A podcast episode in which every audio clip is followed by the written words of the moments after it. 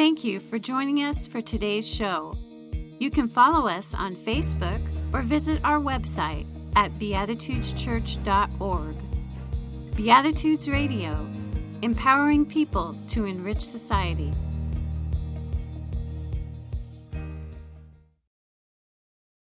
About that time, Caesar Augustus ordered a census to be taken throughout the empire. Everyone had to travel to his own ancestral hometown to be accounted for. So Joseph went to the Galilean town of Nazareth, up to Bethlehem in Judah, David's town, for the census. As a descendant of David, he had to go there. He went with Mary, his fiancée, who was pregnant. And while they were there, the time came for her birth. And she gave birth to a son, her firstborn. She wrapped him in a blanket and laid him in a manger because there was no room in the hostel. All right, hurry up. Everyone, in your places, in your places. We, we're starting in five minutes unless there's a glitch and uh, we don't go live. But otherwise, we're planning on going live, so we all got to be ready. So I, first of all, I need all the shepherds. That's right. Line up, line up all the shepherds. Behind the shepherds, we need the sheep. There you go. And then behind them, uh, the three wise men. Okay? Jacob, where is your frankincense? Come on, I, we asked you to hold on to. it. Does anyone know where Jacob's frankincense is? Please, we've got to get this on. And then, okay, once we find the frankincense, then angels behind them. All right, there you go. And behind them, those, oh, you guys look so cute in your little cow and your little donkey outfits. Look at you. You look wonderful. All right. Um, Joseph and Mary. Yes. Joseph. How many times have I told you, quit swinging baby Jesus? Now, we all know it's a doll, but come on, Joseph. All right, Joseph, just give baby Jesus to Mary. There you go. Okay, um, and last of all, but not least, uh, where's the midwife? No one knows where the midwife is. Where's the midwife? Have you asked that question before? How many nativity scenes, how many nativity pageants have you been to and have seen Mary's midwife? I don't know of many at all. In fact, I've never seen them. But there's others who have. Even though in the Western church we have quickly forgot that Mary did have a midwife, there's evidence that in the Eastern Christian church, the Eastern Orthodox church, that they did know of Mary. And Mary was, I mean, the midwife, Mary's midwife. They knew that was important. And in fact, just 145 years after Jesus was no longer here on this earth, the Proto Evangelium of James was written. And in there, we find the record of Jesus' birth in far greater detail than we do in Matthew and Luke. The scripture that was just read for us, very, very generic, not a lot of details. It's just boom, that's it. But if you ever have the opportunity to read the Proto Evangelium of James, you'll find some amazing things, including the presence of Mary's midwife. Listen to just a few of these lines. And I, Joseph, saw a woman coming down from the hill country. And she said to me, Oh man, whither are you going? And I said, I am seeking a Hebrew midwife. And she answered and said to me, Are you of Israel? And I said to her, Yes. And she said, And who is it that is bringing forth in the cave? And I said, A woman betrothed to me. And the midwife went away with him. So, 145 years later, there is still the tradition that the midwife was present at Jesus' birth. Now, fast forward through many centuries until you come to the 15th century. And in the Eastern Church, there is an icon called the Nativity of Christ. If you look at your screen, you will see some amazing details that are recorded here. If you notice at the very top, there is a star. And the star shines down, and instead of shining down on a manger, instead you see that rocks. And that ties back to what we heard earlier this idea of being a cave that Jesus was born in. And if you notice on one side and on the other, at the very top, there are the angels. And beneath them, you find the wise men on one side and the shepherds on the other. Positioned in between them is Mary. And just to Mary's right is baby Jesus wrapped up in swaddling clothes. Now, down on the left hand side, do you see that guy sitting there? He has a halo around his head, kind of thinking, pondering. That's Joseph. And next to Joseph, there is this older man and that has been identified as Satan. And the idea being that Satan is actually tempting Joseph to doubt this whole phenomena. But where I would like us to especially focus is on the right hand side in the lower corner. There you find a picture of two women with baby Jesus in between. And they're preparing to give him a bath. These women are Jesus' midwives. They are the ones responsible for bringing him into the world and helping his mother birth him. One of the responsibilities of them was to literally give that child its first bath. So, this idea of Mary having a midwife or midwives is prevalent in the eastern side of Christianity, but not on the western. And it makes me wonder why. Because the Bible, we find evidence in the scripture that they were aware of midwives. In Genesis, we have Rachel. And Rachel is getting ready to give birth to her child.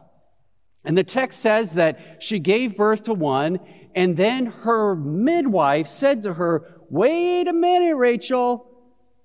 There's a number two in there. And then later on, we read in Exodus chapter 1 that there were two midwives who were responsible for helping the Israelite women give birth. And Pharaoh says to them, Israel is getting too populated. You need to not do your job as effectively as you might. Let some of them die here and there. So, this idea of midwives is an ancient idea. And even in Egypt, it's fascinating that there are manuscripts that have been found that detail how a midwife is to work. And in Greece, there's other things that we find there where it actually describes the conditions and the characteristics that you want of a midwife. But the one that amazed me the most was what I found in Psalm 71, verse 6.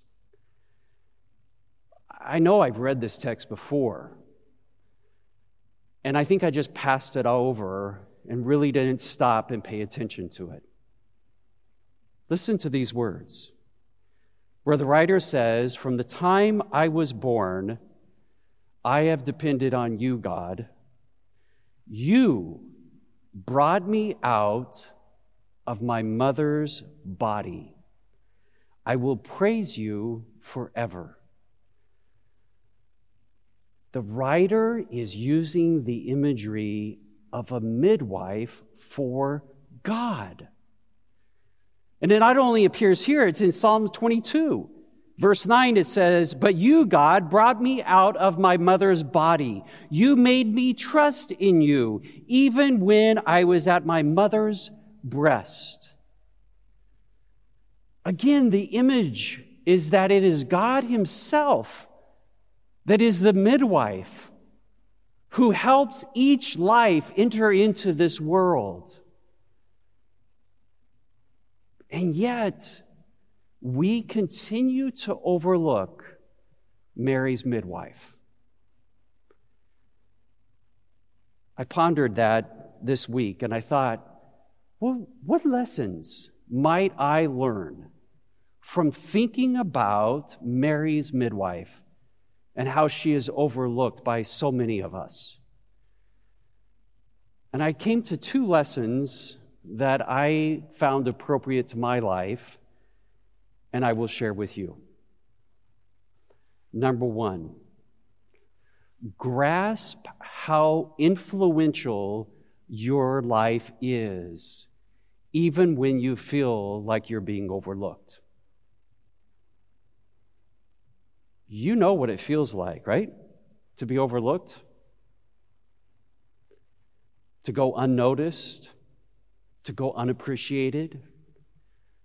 You do something at home, at work, at school, and no one even notices, no one says thank you. It leaves you feeling kind of raw inside. Perhaps you're in a group of people and you notice that everyone has someone to talk to except you. And when you walk up to a group of people, they just seem to continue their conversation as if you're not even there. And it's those very moments that we can think that our life really doesn't matter, that we're not having a significant impact upon other people. And that's when I stop and I think about Mary's midwife. In my mind, I imagine that Mary's midwife was in her home, and all of a sudden, is a knock on her door. And there is a male, a male that she has seen many different times with many different faces.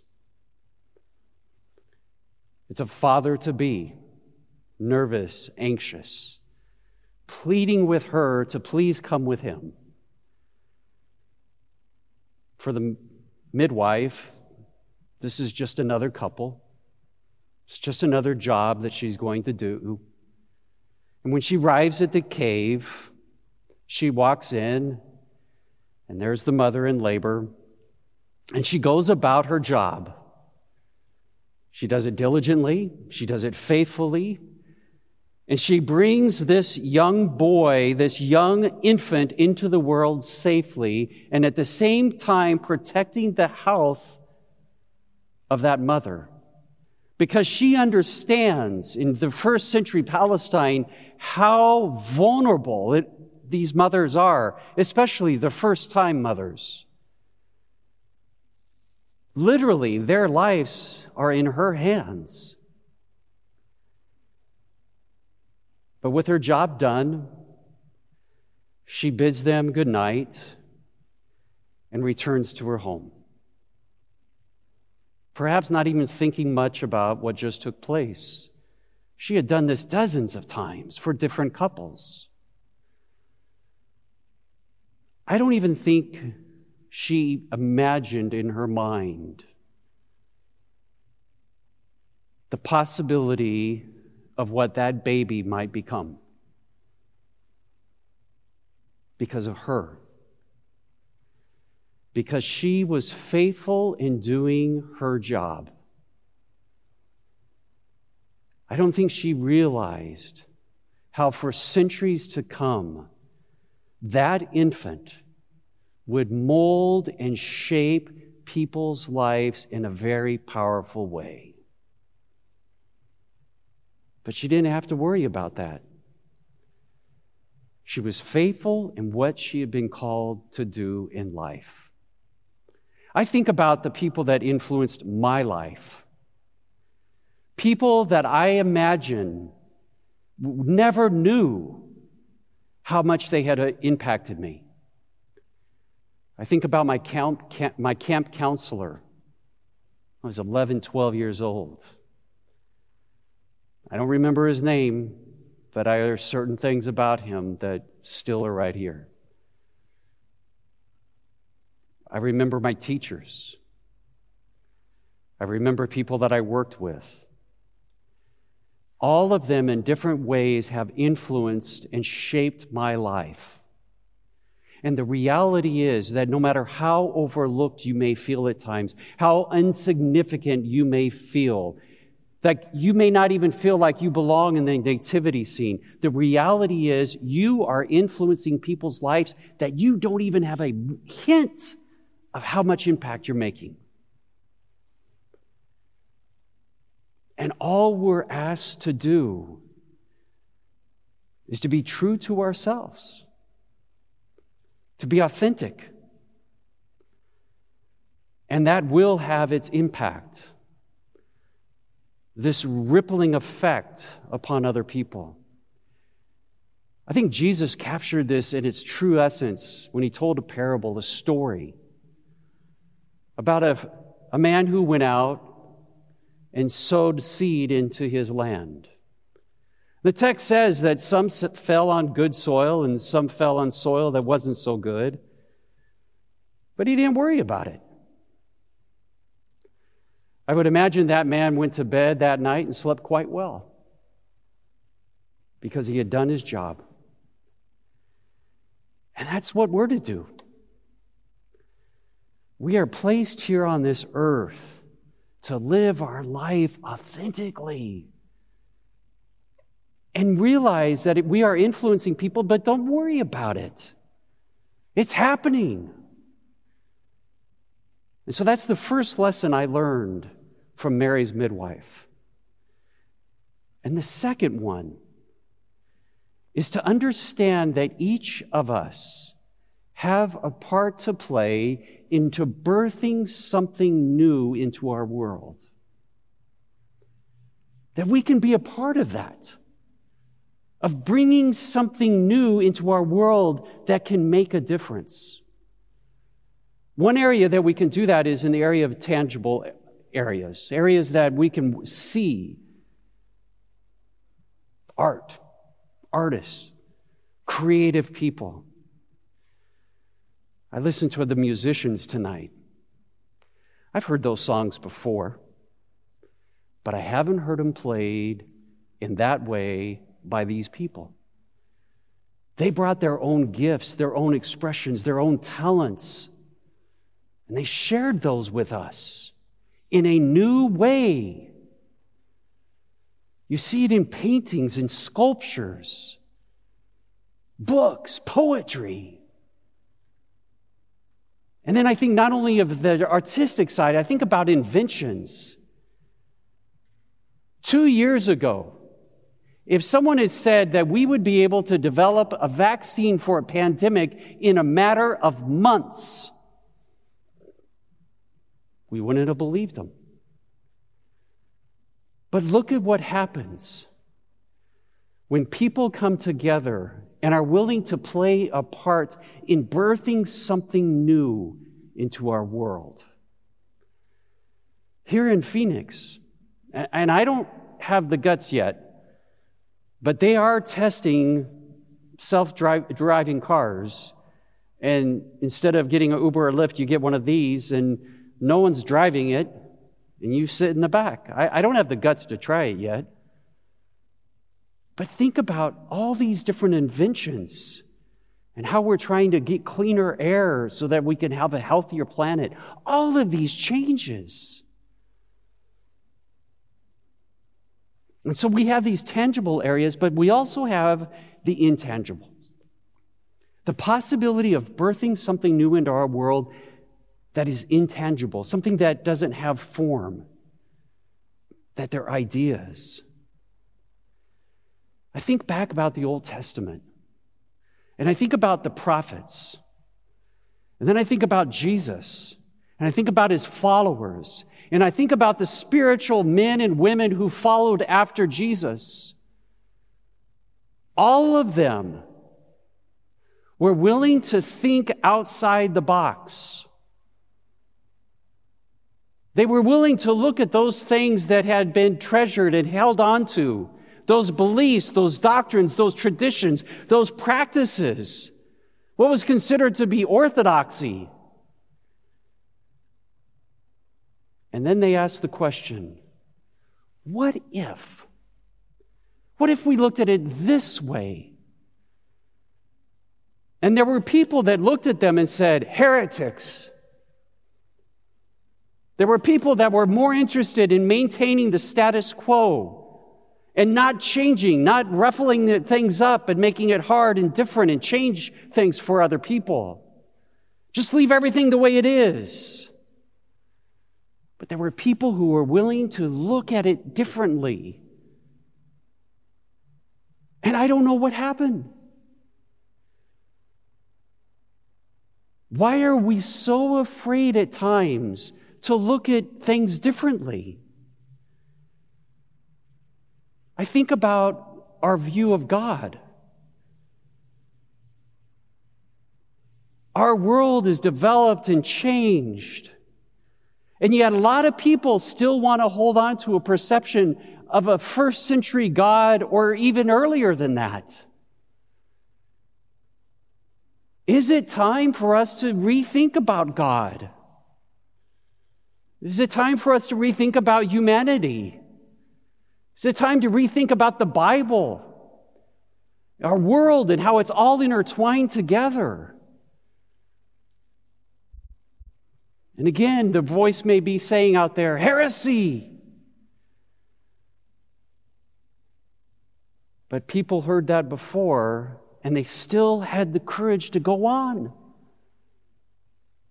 And now it's up to us. Are we willing to birth something new into our world that will make us a people who can live in peace with each other? Who can really be compassionate toward each other?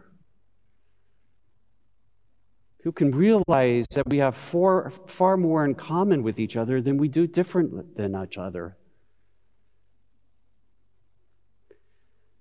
You know why this is important tonight on Christmas Eve? Is because you and I, right now, are setting the tone for the next generation. If we can fully understand that our lives matter and that we are impacting other people, and if we have the courage to birth something new into our world, Think about the children growing up and watching and seeing that in us. Because tonight, tomorrow night, and the days moving into the future, there will be more births, more lives coming into our world. Always in the same way born of the seed of a man and a woman. And no angels will herald their beginnings. No prophets will predict their future courses. No wise men will see a star to show where they are to find this baby.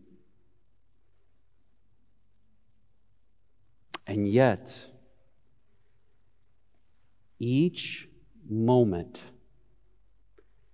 each time a baby is born, it is truly a holy moment.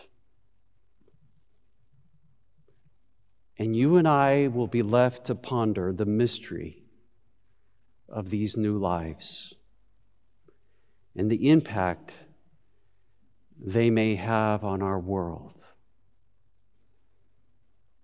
Christmas Eve, an appropriate time to pause and to look back and to beware of the present and to dream again for the future.